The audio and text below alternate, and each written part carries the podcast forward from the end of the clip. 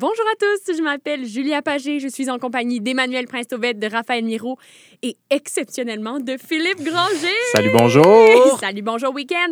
Et vous écoutez, évidemment, pas de nouvelles, bonnes nouvelles sur les ondes de CISM. La marge, bonne émission! C'est pas prestigieux! Comme des ostragos en vacances. La République, c'est moi! Sunny ways, my friend. Les voies ensoleillées. C'est de la poudre de perlimpin. Et de GBNG. Les plus pétés d'entre eux ont des fantasmes de guillotine. Check a kayak!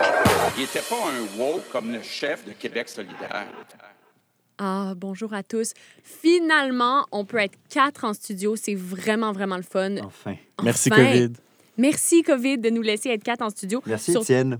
Oui, merci Étienne, qui est le roi de CISM. Et c'est grâce à lui que la pandémie tire à sa fin.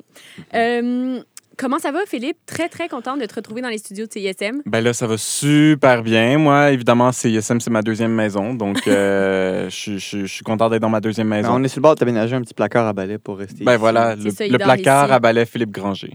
J'ai réalisé que ça fait comme 3 émissions que je fais aucun plan de l'émission pour les auditeurs. En fait, il n'y a personne qui m'avertit de ça. Mais là, je vais le dire parce que Phil est là, on va faire les choses en bonne et due forme. On commence tranquillement l'émission. Ensuite, évidemment, le fameux tour de l'actualité. Phil, tu vas pouvoir y participer, bien sûr, réagir, pourquoi pas. Et en fin d'émission, on va parler de l'album de Stromae et j'ai tellement hâte. T'as pas voulu me dire ce que t'en pensais encore. Parce que je t'ai texté, j'ai dit, donne-moi un indice. T'as rien voulu me dire. Alors, je sais pas si t'as adoré, si t'as détesté, mais j'ai vraiment hâte de savoir. On s'est vu hier, Phil? Oui. Ben, on se voit presque tout le temps. Là. On se voit tout le temps. Ben, c'est ça. OK, hier, ça a été une soirée très mouvementée. Ben, Raphaël, t'en as aussi été témoin parce qu'on est allé voir un film ensemble. Cute! Besties!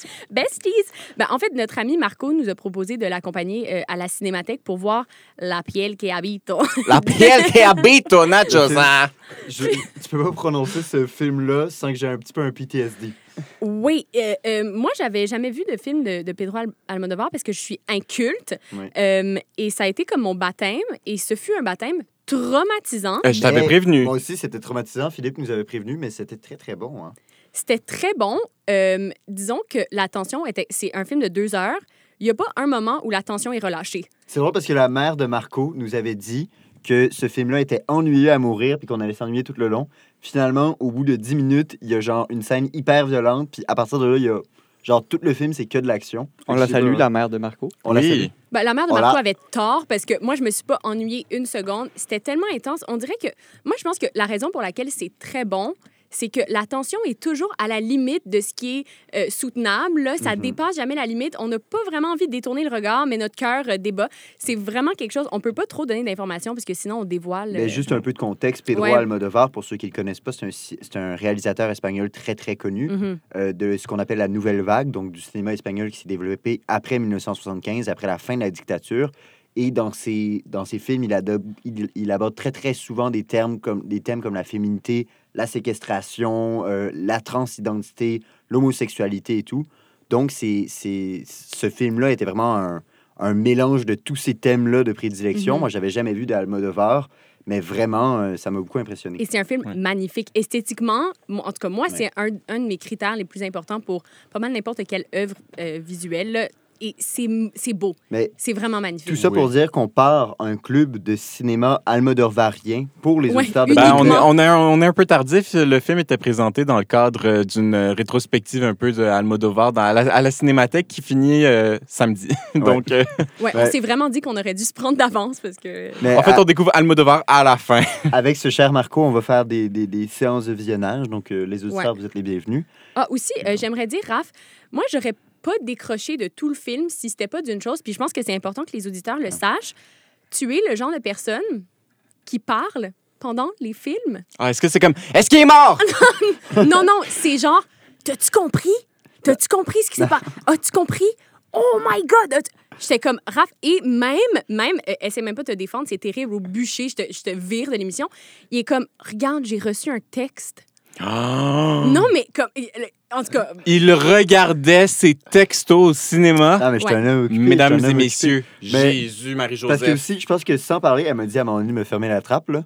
Mais sans parler aussi, je gesticule beaucoup pendant les films. Il est comme presque debout, là. Je sursaute beaucoup. Est-ce qu'il y avait beaucoup de monde au cinéma? Rempli. C'est dommage parce qu'on aurait pu prendre des mesures de distanciation avec Raphaël. C'est ça. Fait qu'imagine le nombre de personnes que Raphaël a dérangées. Et aussi, moi, à la fin des films, j'ai comme besoin d'un moment pour réfléchir sur ma vie.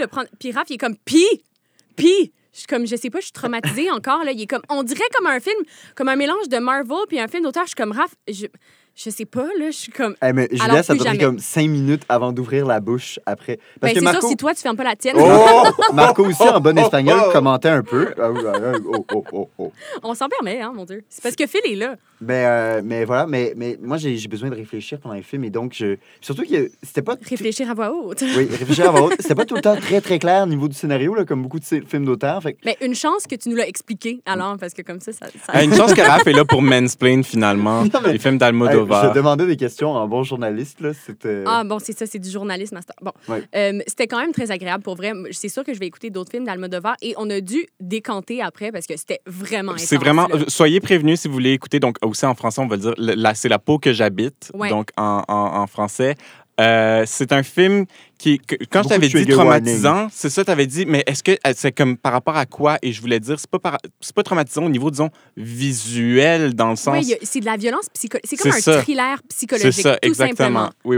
Mais très bien fait. C'est quand même récent, 2011, donc on parle pas, c'est pas noir et blanc. Là. C'est un peu en rapport avec ce dont on parlait la semaine passée, ça parle de la chirurgie esthétique et de l'importance du corps et de l'apparence dans notre identité. Genre. Ouais. Et ça a l'air, vite de même, dans les 10 premières minutes, moi, je pensais que ça allait être un film avec des réflexions abstraites tout le long, puis rien qui se passe, là, à cause de la mère de Marco, notamment. Mais finalement, c'est un film où il y a de l'action intelligente du début jusqu'à la fin. C'était très, très cool. Oui, j'aimerais ça que des auditeurs l'écoutent puis nous donnent leur retour. Ce serait vraiment. On se part un club. Expliquer à quel point c'est cool, mais on peut pas vraiment dire. Mais c'est parce que c'est dur de dire, mais allez le voir. C'est très dur d'expliquer sans dire le punch. C'est ça. Et le punch est fantastique. Alors, là, il faut vraiment aller voir. T'as-tu compris, toi? En tout cas, moi, je sais exactement le moment où toi, t'as compris. Oui, c'est ça. Donc, après, parce que là, je dévoile ta vie, là, Raph, parce qu'après, justement, on est allé prendre un verre parce que impossible qu'on rentre chez nous. Là, il fallait qu'on en parle, il fallait qu'on débriefe. Et on va donc au Majestic. Là, avec Biz? Ben, c'est là, parce qu'on était avec Marco et Marco est espagnol. Le sens du punch, en tout cas, vraiment. Ça. Là, il me spoil mon punch. OK, on va au Majestic avec Marco. Raphaël est là aussi. La table à côté de nous, il y a Biz de Loco Locass. Marco est espagnol. Il n'y a aucune idée c'est qui Biz. Tu sais, comme la trahison des marchands, c'était pas le beat de l'année à Barcelone en 2012. Là. Le but n'était pas... On a eu vraiment un moment, je ne sais pas s'il y a des auditeurs qui écoutent l'autre midi à la table d'à côté, à Radio-Canada. C'est vraiment ça. On a vraiment eu un moment, Julia et moi, on était comme... Julia, est-ce que t'as vu? C'est Biz. Il était avec qui? Je pense que c'est l'autre gars de Loco Locass. Ils disent quoi? Le plus drôle, c'est que Raph se met à expliquer c'est qui Loco Locass à Marco. Puis il est comme non, c'est ça. Puis là, il y a pas longtemps, ils ont fait la chanson Le But.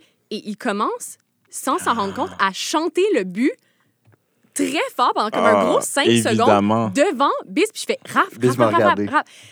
En tout cas, c'était comme un... Raph, c'était vraiment sa soirée. Est-ce que vous n'avez pas eu d'interaction, sinon, avec... un regard, là. Un regard qui était toute une interaction, genre... Hey, est-ce que c'est un bon signe d'être dans le même bar que Biz? Je ne vais pas répondre à cette question. Et dernière information sur Raph, il a dit que les textes de Loco Locass, il les trouvait pas très bons.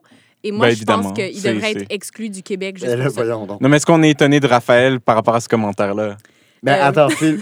Mais est-ce que je vais dire que je suis en désaccord? Est-ce que c'est une introduction de podcast ou c'est le bien cuit de Raphaël? C'est le roast de Raphaël Miro. Ça devrait être ça toutes les semaines. C'est comme ça toutes les semaines pendant la préparation. Je dis ça, je dis rien. Raph, t'as une chance de te rattraper. T'es mieux d'être vraiment bon dans le tour de l'actualité, OK? Parce que sinon... Au bord du gouffre. Sinon, t'es pas là au prochain épisode. Sinon, je peux le remplacer. Hein? Moi, je suis là. Moi, en tout cas, Phil, je te trouve excellent, mon Dieu. Raph, fais attention à toi. Merci beaucoup. OK, trêve de plaisanterie. C'est le tour de l'actualité. Annie, tu me passes toutes tes notes. Les médias sont un service essentiel. Ça passe pour le ministre. D'ailleurs, dans l'industrie de la construction. Ils sont là, ils sont dans les campagnes, dans les villes. Et ça tente à un âge vénérable, on pourrait dire ça, monsieur Crétin. Rejoindre la population, c'est à travers mes pigeons, les merveilleux pigeons voyageurs que vous êtes. Les pigeons voyageurs, on n'a pas le choix de commencer le tour de l'actualité en Ukraine. Raphaël, quels sont les développements? Ben, il y a pas beaucoup de pigeons voyageurs qui volent au-dessus de l'Ukraine en ce moment, je te dirais. C'est assez encombré comme espace aérien. Et d'ailleurs, il n'y a pas eu d'avancée majeure en Ukraine sur le terrain. Il n'y a pas eu de grosses prises de ville par les Russes pendant la dernière semaine. Par contre, ce qu'on a observé beaucoup, c'est la stratégie de communication de Zelensky qui se poursuit.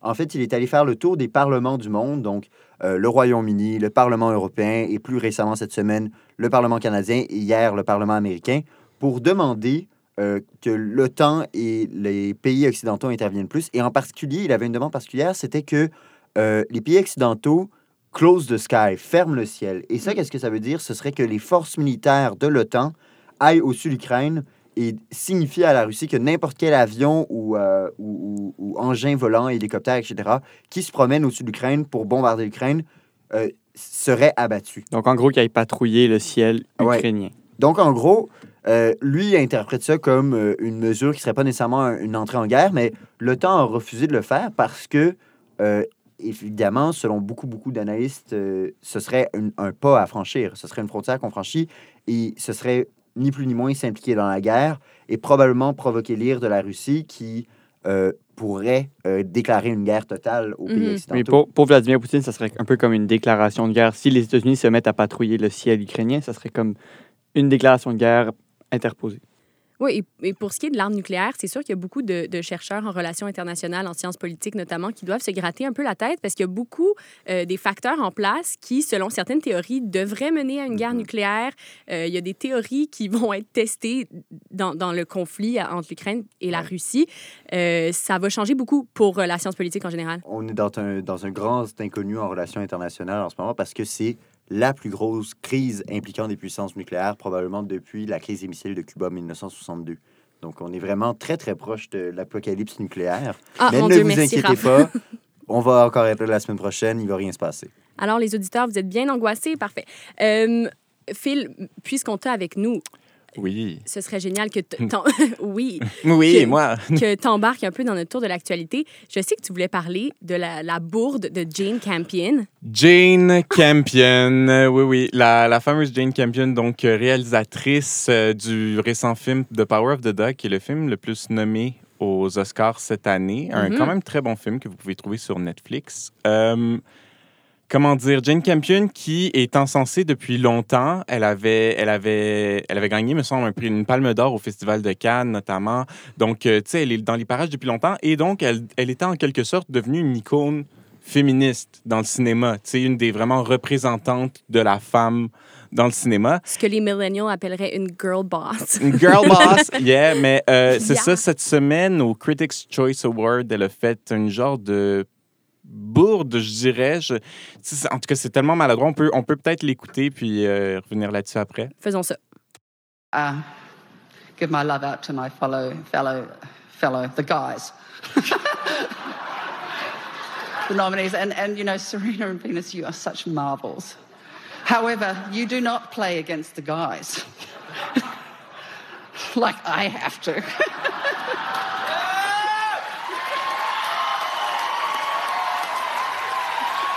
Ouais, donc, OK. Oh, Jane. Grosso modo, ouais, c'est ça. Grosso modo, je vais un peu expliquer pour celles et ceux qui ne parlent pas anglais ou qui n'ont pas compris ou whatever. Jane Campion s'adressait à Venus et Serena Williams, les sœurs Williams, les superstars du tennis, qui étaient présentes parce qu'elles, en tout cas, on parle de leur histoire dans le film King Richard, qui est aussi nommé pour plusieurs prix. Et donc, en gros, elle leur rend vraiment un hommage, même que, bon, c'est pas montré dans l'extrait, mais elle parle beaucoup du fait qu'elle jouait au tennis, puis Jane Campion, puis qu'elle était nulle et tout ça, donc elle les admire pour leur talent au tennis. Et donc, elle finit par dire, donc vous êtes marvelous, vous êtes fantastique, mais contrairement à moi, vous compétitionnez pas contre les gars. Et disons que ça manque de tact. Ça manquait beaucoup de tact. Ben oui, c'est pour le moins dire. Serena Williams gardait vraiment un gros sourire, mais on voyait Vénus être un peu plus Moi, cringe. Ouais, parking, là, ça, tu vas te faire, et disons que ça, vraiment, elle a dû, Jane Campion a dû s'excuser par rapport à ses propos. Il y a eu vraiment un genre de backlash, puis évidemment, elle a corrigé le tir.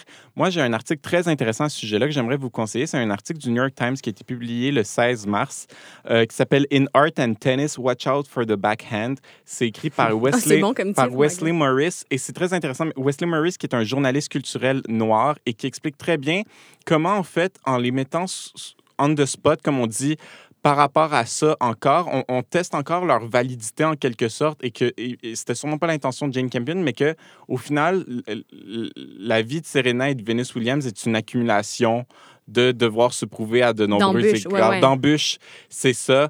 Donc, vraiment très intéressant ce phénomène-là, et ça pourrait nuire éventuellement au vote des Oscars qui ont encore lieu présentement au succès du film The Power of the Dog.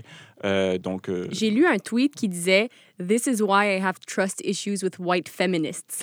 Puis ça joue beaucoup sur l'intersectionnalité, sur l'incompatibilité des luttes féministes parfois entre femmes noires, femmes blanches. Et ce qui est drôle, drôle entre guillemets, bien évidemment, c'est que c'est encore une fois le déclin d'une personne qu'on voyait avant comme une icône féministe, mais que là, à l'heure du jour, avec des nouveaux commentaires et tout ça, on change un peu d'avis. Ça me fait penser un peu à un genre de J.K. Rowling, c'est peut-être pas à ce point-là, mais tu sais, c'est le genre de...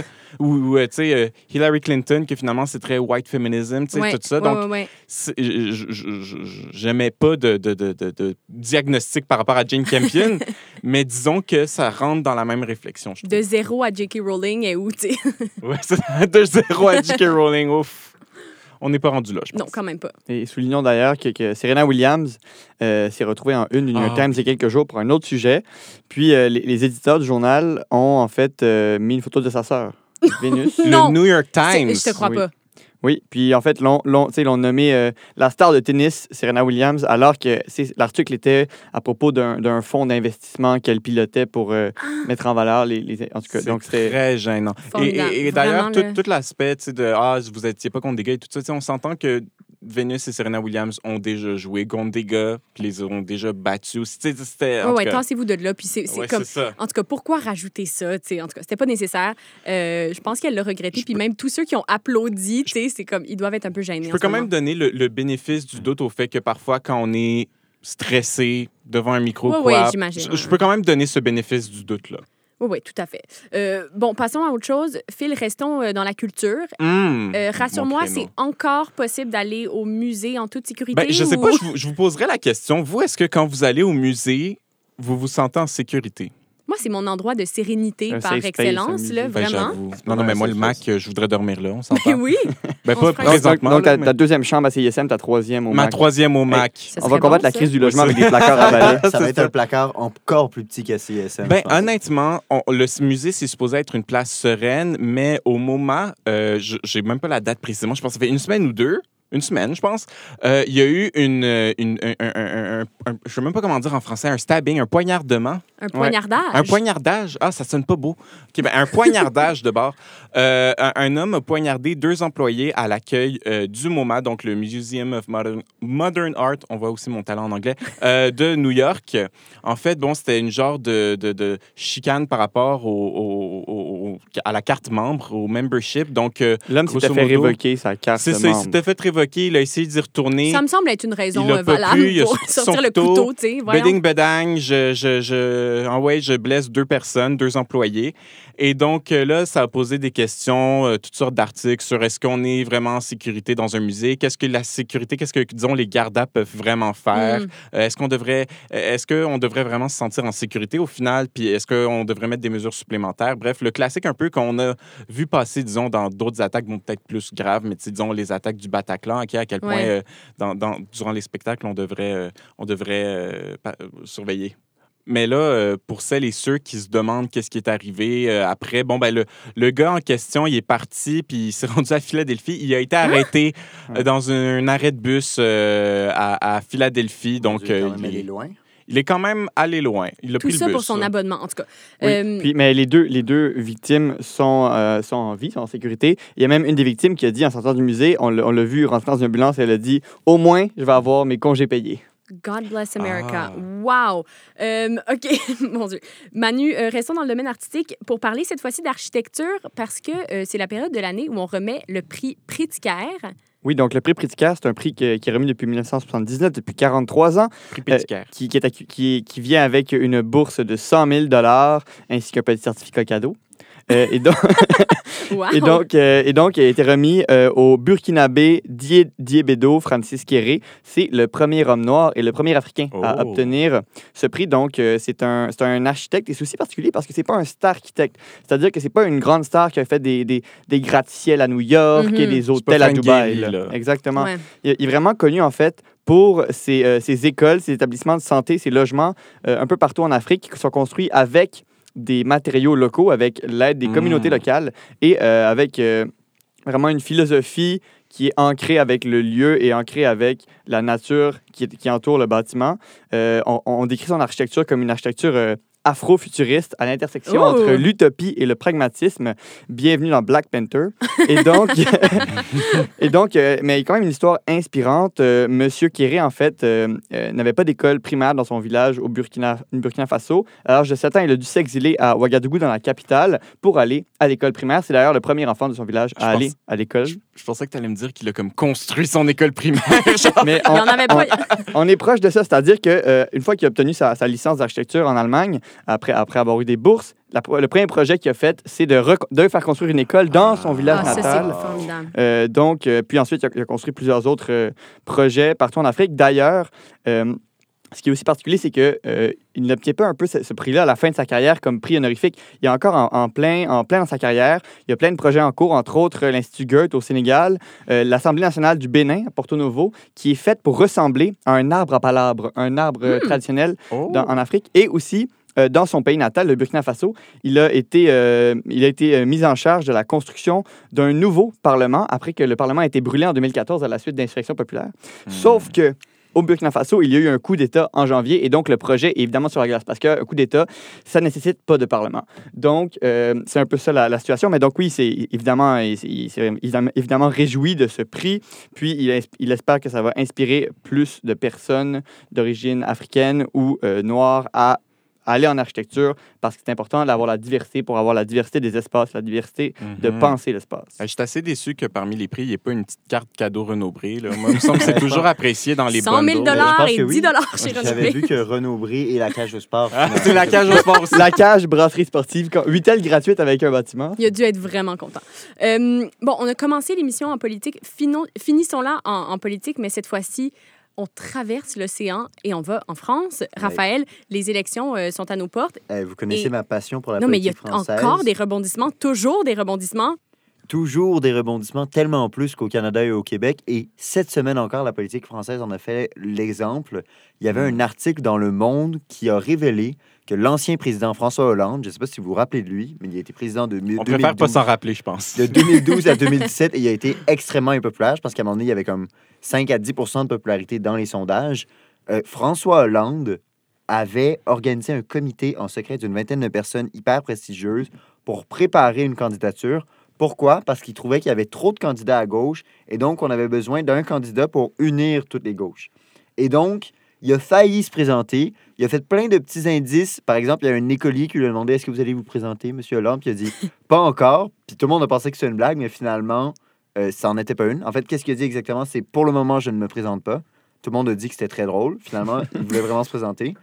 Et donc, il est allé presque au bout de la chose. Et finalement, il attendait que Anne Hidalgo, qui était sa collègue du Parti socialiste, se désiste. Mais Anne Hidalgo a trop la tête dure. Elle avait comme pas vraiment compris, apparemment, qu'il allait peut-être se présenter. Et donc, elle s'est jamais retirée. Parlez-vous, la gang, pour vrai. Il y a beaucoup d'égo là-dedans. Et donc, finalement, François Hollande ne se présente pas.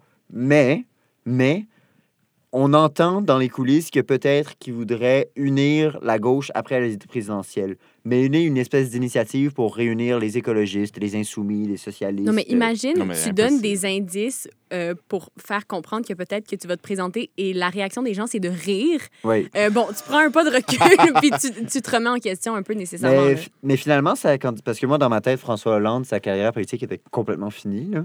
Mais finalement... Finalement, il y a beaucoup de monde qui ont pris très au sérieux sa candidature. Puis dans les dernières semaines, il s'est imposé dans les médias français comme un, un commentateur respecté de la guerre en Ukraine. Donc, quand même, il est capable de faire du chemin, François Hollande. OK, et plus généralement, là, les élections françaises, ça a beaucoup changé. Maintenant, ben, beaucoup changé. Il y a des candidats qui... pas tant que ça. Raconte un peu. Ben, Emmanuel Macron est toujours largement en tête. C'est très, très certain qu'il va aller au deuxième tour. Il a présenté finalement son programme cette semaine avec beaucoup de mesures plus à droite que ce qu'on attendait parce qu'il veut faire compétition au Parti des Républicains et à l'extrême droite. Et sinon, en deuxième place, c'est un peu la surprise de cette campagne, c'est toujours Marine Le Pen. Mm-hmm. Finalement, il n'y a pas eu de surprise Zemmour ou de surprise Pécresse. Marine Le Pen reste deuxième. Son équipe s'est un peu disloquée avec beaucoup de défections vers le camp d'Éric Zemmour, mais elle reste deuxième.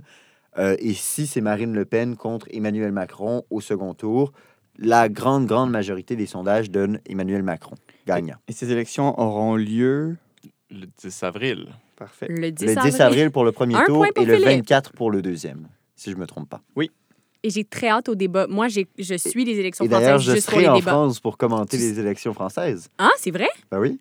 Oui, je serai à Perpignan au premier tour et à Paris au deuxième. Bonne nouvelle, goes worldwide. Une autre raison de suivre les élections. On a le temps peut-être pour une dernière petite nouvelle parce que c'est un peu loufoque, Manu. Le Sénat des États-Unis a adopté un projet de loi pour garder l'heure d'été à l'année, mais dans des conditions un peu particulières. Oui, alors le projet de loi au nom poétique de Sunshine Protection Act, donc protégeons la lumière du jour, a été proposé par une sénatrice de l'Arizona, un été dans lequel on ne change pas l'heure parce que comme dit la sénatrice, parce que nous sommes intelligents en Arizona. Et donc... c'est encore drôle. Et donc, normalement, faire adopter un projet de loi au Sénat, c'est assez compliqué parce qu'il faut le passer en comité. Après ça, il faut que le demander au leader de la majorité du temps de parole pour le présenter. Ensuite, nombreuses heures de débat, puis des multiples tours du scrutin, puis enfin, passe au vote. Sauf, il y a une procédure qui s'appelle... qui permet en fait de demander l'unanimité au Sénat. Et donc, c'est ce que cette sénatrice a fait. En fait, elle a demandé l'adoption à l'unanimité du projet de loi. Mais ça arrive jamais. Ça arrive à peu près jamais parce que il y a toujours des controverses, il y a toujours des gens qui s'opposent. Et d'ailleurs, il y a des gens qui s'opposaient à ce qu'ils adoptent un projet de loi qui garantisse qu'on garde l'heure avancée, donc l'heure d'été, toute l'année. Sauf que, par exemple, le sénateur Tom Cotton de l'Arkansas, qui s'oppose avec véhémence au projet de ne pas changer l'heure, sauf qu'il n'a pas été mis au courant par son personnel politique que ce vote avait lieu. Donc, il n'a pas pu se présenter pour voter contre. C'est assez incroyable. Ça a donné lieu aussi à d'autres citations assez cocasses. Par exemple, le sénateur de la Floride, Marco Rubio, assez connu, qui dit « C'est un concept tout simplement stupide, le changement d'heure. Il n'y a pas d'autre façon de le dire. » Et un sénateur du Rhode Island, un petit État de l'Est, sur la côte Est, qui dit « L'heure d'hiver assombrit nos vies. » Littéralement. Mon Dieu! Donc, le débat fait rage. Et d'ailleurs, au Canada, on n'a toujours pas réglé la question, mais peut-être que si notre voisin du Sud se décide, nous allons le suivre. Peut-être, controverse. C'est quand même un gros enjeu, le changement d'heure. Hein? Ça aura un énorme impact économique ou pas. Mais j'aurais adoré que, en fait, la raison pour laquelle Tom Cotton se soit pas rendu au vote, c'est parce qu'à cause du changement d'heure. C'est ça. Ça serait bon. Les staffers n'étaient pas au courant de... Ah, ça aurait été parfait. Quelle belle façon de finir le tour de l'actualité sur une note un peu plus drôle. Un peu plus lumineuse. Oh, Raphaël! Voyons voir maintenant si l'album de Stromae a été lumineux ou pas. C'est Philippe qui va nous le dire dans sa chronique. Restez là, c'est tout de suite. Là. Et restez là aussi parce que c'est mon jingle préféré de toute l'émission. C'est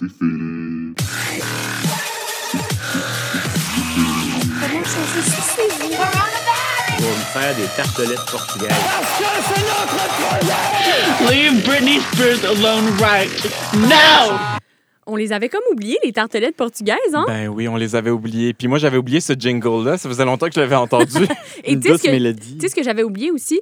Stromae, un peu, avant qu'il lance son dernier album. Hey! Ça faisait longtemps qu'on l'avait pas vu. Mais tu sais, c'est comme Adele et Lord et tout ça, que tu sais qu'ils vont revenir sûrement un moment donné, mais que t'es comme, OK, je vais devoir attendre d'avoir encore 2 enfants. Genre, mais tu sais, c'est quoi la différence? C'est que le dernier album de Adele était bon.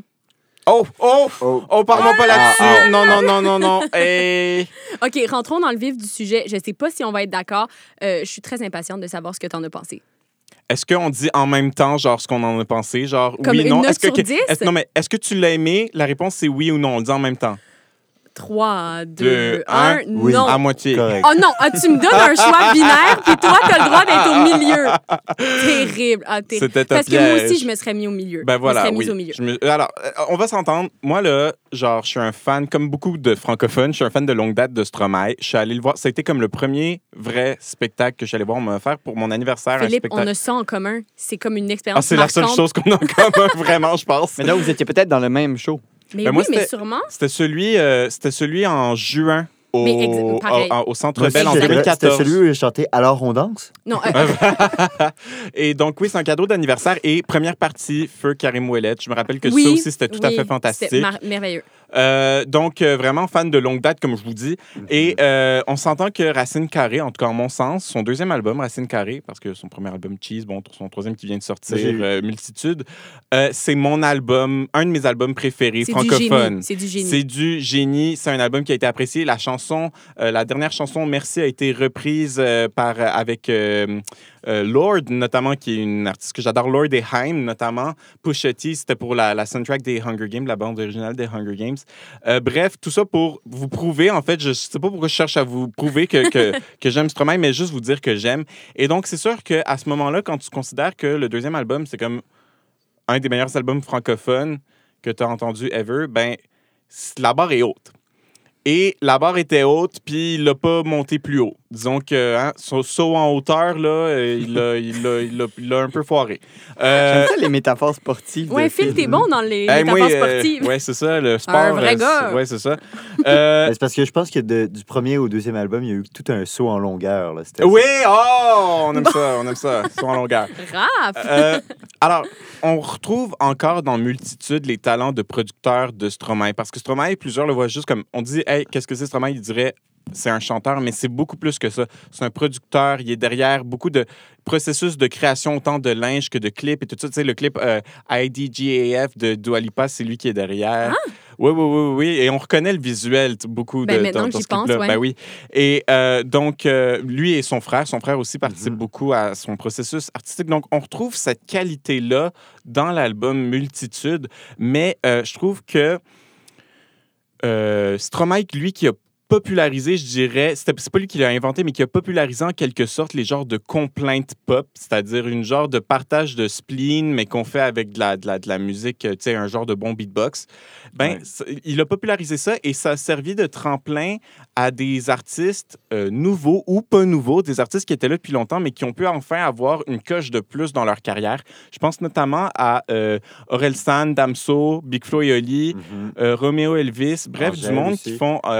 Angèle, oui, en quelque sorte. Mais qui disent des trucs assez tristes, finalement, mais avec une dans grosse une chanson musique enjouée. Oui, exactement. Puis donc, on retrouve ça dans Multitude à nouveau, mais on sent que c'est plus forcé. Mais j'imagine qu'on trouve ça plus forcé parce que, justement, on l'avait déjà entendu dans Racine carrée et dans les autres noms. On s'est habitué à ça. Et c'est moins impressionnant autant au niveau des paroles qu'au niveau de la musique. Attends, mais Phil, les paroles, moi, c'est ça qui m'a vraiment marqué, parce que dans Racine carrée, la maîtrise du texte était à peu près parfaite. Les images formidables, des mélodies... On avait le temps de digérer, je sens. En écoutant Multitude, je sentais que j'avais pas le temps de comprendre ce qu'il disait. C'est premier degré. C'est excessivement premier degré. C'est comme... Ouais. Je me suis vraiment dit... C'est comme s'il écrivait un conte un peu ou que c'était pas nécessaire... Il n'y avait pas de musicalité dans les paroles. Ouais. Ce qu'il y avait dans Racine carrée, ce qui était remarquable. On m'a dit beaucoup pour cet album-là, puis moi, je l'ai beaucoup ressenti avec la chanson « L'enfer », là. C'est que les paroles sont simples, c'est du premier degré, mais c'est précis. Quand tu parles de la dépression... Il y en a qui sont très bonnes. L'enfer, elle est bonne. L'enfer, c'est excellent. Moi, toute la partie, justement, on retrouve la partie électro. En fait, je trouve qu'on a perdu beaucoup. On retrouve encore, évidemment, tout le... J'ai pas d'autres mots pour ça. Je sens que je veux pas me faire cancel, mais j'ai envie de dire l'exotisme. Ouais, j'ai l'impression que Césaria Évora a été comme... Ça, c'est la chanson qui ressemble le plus à son deuxième album, à son troisième album. Oui, c'est vrai. Oui, je suis 100% d'accord. On retrouve ces teintes-là, mais on retrouve pas l'électro qui, moi, m'attirait beaucoup.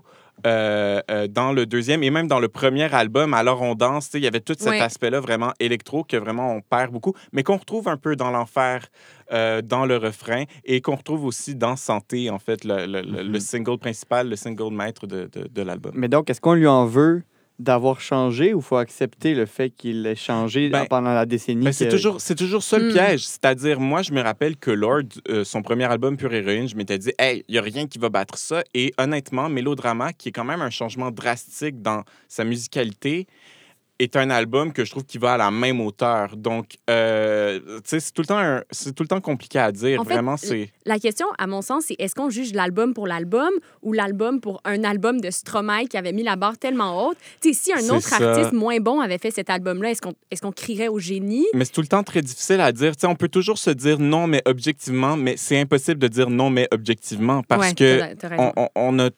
Stromae, c'est Stromae. Donc, on a Stromae, on entend, puis on sait que c'est du Stromae. Donc, on juge en fonction de ce qu'on attend de Stromae puis de ce qu'on sait qu'il est capable de faire. Je suis curieux, ce serait quoi votre top 3, mettons, des chansons dans l'album de Stromae? Là, dans le dernier album, moi, je vais te dire, il y a L'Enfer que j'ai beaucoup aimé et les autres, j'ai vraiment pas accroché. Même le premier single qui avait sorti... Santé. Ça m'a pris du temps. Mais je l'ai écouté une fois, j'ai trouvé ça super, mais chaque chanson, je les ai pas réécoutées. Ah ouais, zéro. Moi, j'ai quand même beaucoup réécouté l'album, là, parce que mon frère à la maison est un fan fini de Stromae. On le salue. On le salue, Pablo. On le salue et je suis désolée. Ouais. Mais moi, ce que j'ai fait, c'est que j'ai réécouté Racine carrée, par exemple. Ah ouais. Ça a dû arriver à pas mal de gens, parce qu'il y a comme une nostalgie de, mon Dieu, c'était tellement bon. Puis moi, Ave Césaria, c'est ma préférée. Ah, moi aussi, on en a parlé avant. De loin. C'est tellement une bonne chanson. Dans le nouvel album, je dirais que... Moi, je l'ai écouté, je dirais 3 fois. Tu sais, on s'entend que parfois, on skip des chansons. Mais... je dirais que, bon, ces singles, c'est ses meilleurs, je trouve. Santé, L'Enfer et Fils de joie. Mm-hmm. Et même là, c'est... Ouais, c'est ça. C'est pas mal ça, mais sinon, si, dans ceux que... Si vous voulez en découvrir d'autres que les singles, je vous dirais Invaincu. Invaincu, c'est vraiment ça. Bon. Moi, et mention spéciale au vidéoclip de Fils de joie qui est... Moi, qui m'a vraiment... J'ai comme eu une émotion, là. Ça met bien en valeur la chanson. C'est fort, mais tant qu'à ça, c'est... Moi, tant qu'à ça, j'ai été... plus ému par l'enfer, par santé. Ben, en fait, l'enfer aussi. L'enfer, même ça a créé une énorme controverse dans le monde journalistique. Là. Ah, mais ben, ça, c'est pas le clip. C'est pas le clip, mais oui. Non, c'est pas le clip, mais donc, OK, pour donner un peu de contexte, Stromae donnait une entrevue à l'équivalent d'un téléjournal en France, donc une émission journalistique d'actualité. Et en plein milieu, il fait juste se retourner vers la caméra. Il répond à une question qui est visiblement stagée pour ça. Et la présentatrice lui demande, genre, comment tu te sens? Puis il dit...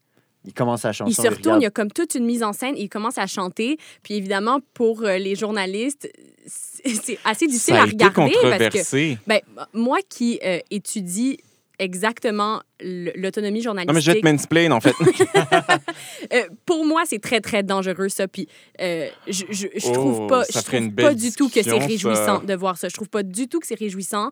Puis en fait, je pense que faut que la ligne soit claire entre l'information et la publicité, parce que là, c'est même pas information divertissement, c'est information publicité. En même temps, le journalisme culturel, à la base, il y a toujours cet enjeu-là entre, quand on fait un reportage sur un artiste, c'est énormément de publicité. Donc, la ligne est déjà faible. Mais au moins, il y a une transparence dans le contrat, disons le contrat informel entre le journaliste et l'artiste, alors que là, il n'y a comme pas de contrat entre le public, l'artiste et le journaliste. C'est comme un...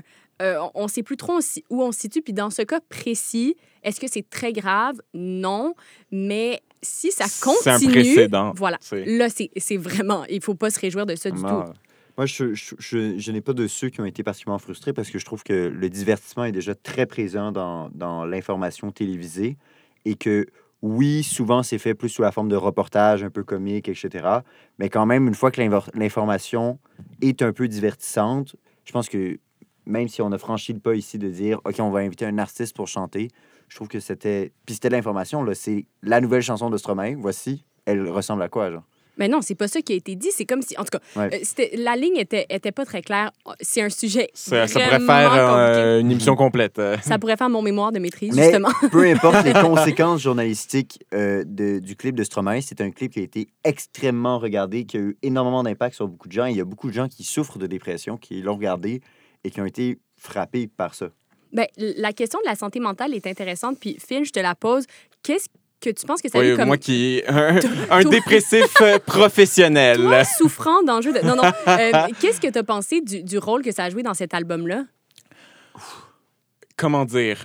Ça revient un peu à ce que je disais tout à l'heure, c'est-à-dire c'est popularisé, et je dis pas que c'est popularisé, je dis pas ça à la légère, dans le sens que je suis content qu'on parle d'enjeux de santé mentale, donc je suis content qu'on parle de ça, c'est juste que rendu, c'est sûr que parfois on a peur que ça devienne trop léger et qu'on dit juste appelle quelqu'un, tu sais, dans le sens, non, ça, tu sais, si on veut sentir, c'est dans l'art, si tu veux parler de santé mentale, selon moi, l'important c'est au moins qu'on se sente, qu'il y ait une empathie dans le sens qu'on comprenne et que vraiment on le ressente, et que moi, il n'y a rien que j'aime plus que de lire un livre et de me dire c'est exactement comme ça que je me sens. Ben... Et donc, c'est de ça qu'on a besoin, pas de dire le taux de suicide est à 65, tu sais, genre, je sais pas, tu sais, genre, tu sais, on n'a pas de besoin de ça. Donc, par rapport à... Et moi, c'est un truc que j'ai trouvé drôle par rapport à Multitude, et c'est... évidemment, je veux pas attaquer Stromae, je l'adore, j'arrête pas de le dire, mais c'est que... Il a dit souvent en entrevue, j'ai écouté beaucoup d'entrevues de Stromae, il disait « Hey, ça a été dur les dernières années, j'ai fait beaucoup de dépression, blablabla. Bla, bla, bla, bla. » Et évidemment, c'est sûr que sa carrière et sa popularité ont joué là-dedans. Et là, je me dis, il relance un album et je mets vraiment de sang de guillemets, mais il se plaint de ses problèmes de dépression. Et évidemment, je ne veux pas minimiser ça, mais je me dis à quel point c'est pas un peu genre... paradoxal. Il se remet en scène. Il se remet en scène, il se remet en valeur. Il se remet dans... C'est clair pour moi qu'une célébrité comme lui, ce qu'il fait, c'est extrêmement stressant. Et en plus, des grosses tournées mondiales, c'est reconnu pour être hyper comme, chargé émotionnellement. Donc, bref, il se connaît mieux que moi. Je ne suis pas dans ses souliers. C'est juste que je trouve ça... épineux. Je trouve ça bizarre, je veux dire. Surtout ça comme ça. Surtout que l'exposition médiatique a été majeure, puis qu'il est partout. Ben, c'est Stromae, En tant qu'autre dépressif professionnel... Mon Dieu, ça va bien?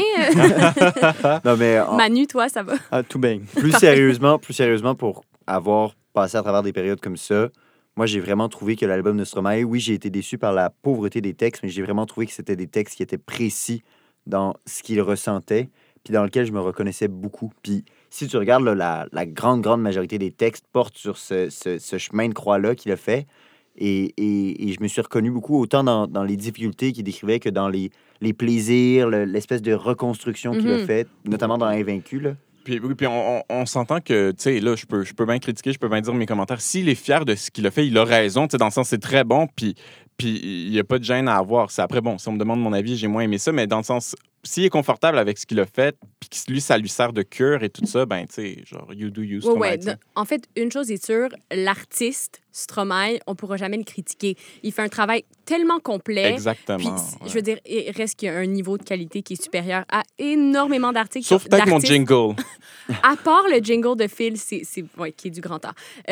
Donc, moi, ben, vous m'avez donné envie de faire une deuxième écoute de l'album, là. Je pense que je vais lui donner une seconde chance. Et je suis encore un peu fâchée que tu m'aies juste donné deux options, parce que je réitère que je me serais mis au milieu, parce que je suis mitigée, mais honnêtement, il y en a des vraiment bonnes. Alors, je vais me permettre une seconde écoute. Merci, Philippe. On te réinvite. Mon plaisir. Quand tu veux. Quel plaisir de t'avoir en studio. Je t'aime. Je t'aime. C'est presque à la fin de l'émission. On se fait une petite conclusion, puis on se revoit la semaine prochaine. S'asseoir et parler comme des adultes. C'est pas capable. C'est des momounes. Je voulais faire une petite conclusion seulement parce qu'on a reçu un message d'un invité qu'on a eu à l'émission il y a quelques semaines, M. Émile Roy. La semaine dernière, j'ai parlé de Pascal Quignard et de son livre « Les ombres errantes » que je n'avais pas réussi à lire. Ça avait été vraiment un traumatisme dans ma vie. On a comme un peu compris finalement que je me suis construite autour de cette défaite. Et à la blague, Raphaël, qui sait que Émile aime les défis littéraires, a dit « Ben, c'est un bon défi à lancer à Émile ». Eh bien, imagine-toi donc que Émile m'a écrit me disant qu'il relevait le défi. Pour vrai? Pour de vrai. Alors, de un, il ne sait pas dans quoi il s'embarque parce que c'est vraiment pas joyeux. De deux, on le salue. Hey, bonjour Émile Roy. Émile, si tu lis le livre, je m'engage à le lire aussi. Une torture partagée, c'est romantique. Devrais-tu? Ou... Oui, tu devrais. Oui? Ben, en plus, Julia peut te le passer, là. Oui, je vais te passer ma copie. Tu l'as-tu annoté ou quelque chose? Ou... Non, je ne l'ai pas annoté, je n'ai pas été capable d'aller. Ah bon? Pas besoin de me faire répéter ça.